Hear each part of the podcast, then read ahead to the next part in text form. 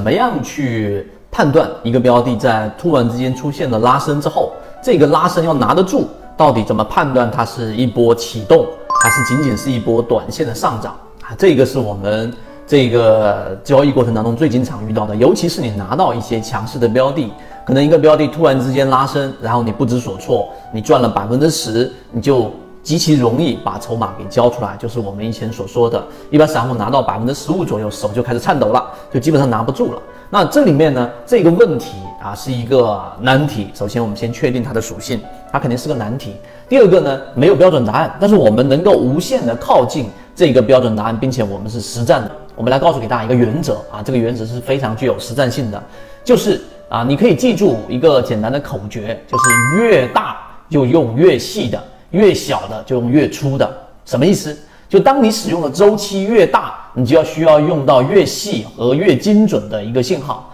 当你使用的周期越小，那么你要用的信号相对来说就需要比较粗糙。所以我就说，为越大越细，越小越粗。你记住这个口诀之后，对于你的这一个判断，比干等。比靠感觉，比拿的这个标的，只要不封死涨停板，我就一定把股票给卖掉，一定更科学啊，成功率也会更高。我们来给大家拆解为什么这样子去做，以及讲到这个位置，如果打住了就没有意义。我们再深入去讲实战的每一个模块。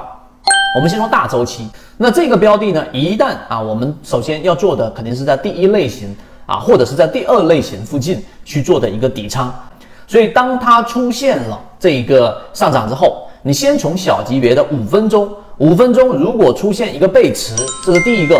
去减仓或者卖股票的一个点。第二个就是我们所说的稍微大一些的周期，例如说三十分钟级别出现一个顶分型。出现顶分型，而不是背驰，因为当一个三十分钟出现背驰的时候，往往它的这一波利润上涨之后，可能已经打掉了一部分的这个空间。所以当它出现顶分型的时候，你可以考虑去把股票给卖掉啊。第三个日线周期，那不用考虑了，日线周期上不用去等所谓的这个大的背驰，因为日线周期的背驰，它至少要构成好几个这一个好三笔以上。那么这种情况之下呢，当你去交易，可能很多利润就打完，那你就可以用顶分型。日线级别出现这一个顶分型，你就可以考虑要减仓或者卖掉股票。这三个分别是五分钟和三十分钟和日线级别来作为你一个操作的一个卖点。我们已经分享出了我们顶底分型，因为顶底分型它本身就是一个小周期三根 K 线来判断力度强弱的，所以这个周期取决于你自己本身的操作和标的的这一个股性以及大盘的环境。所以刚才我说只能无限的靠近我们所说的这个我们满意的这个卖点。或者说，你可以想象一下，我们有一个能力圈，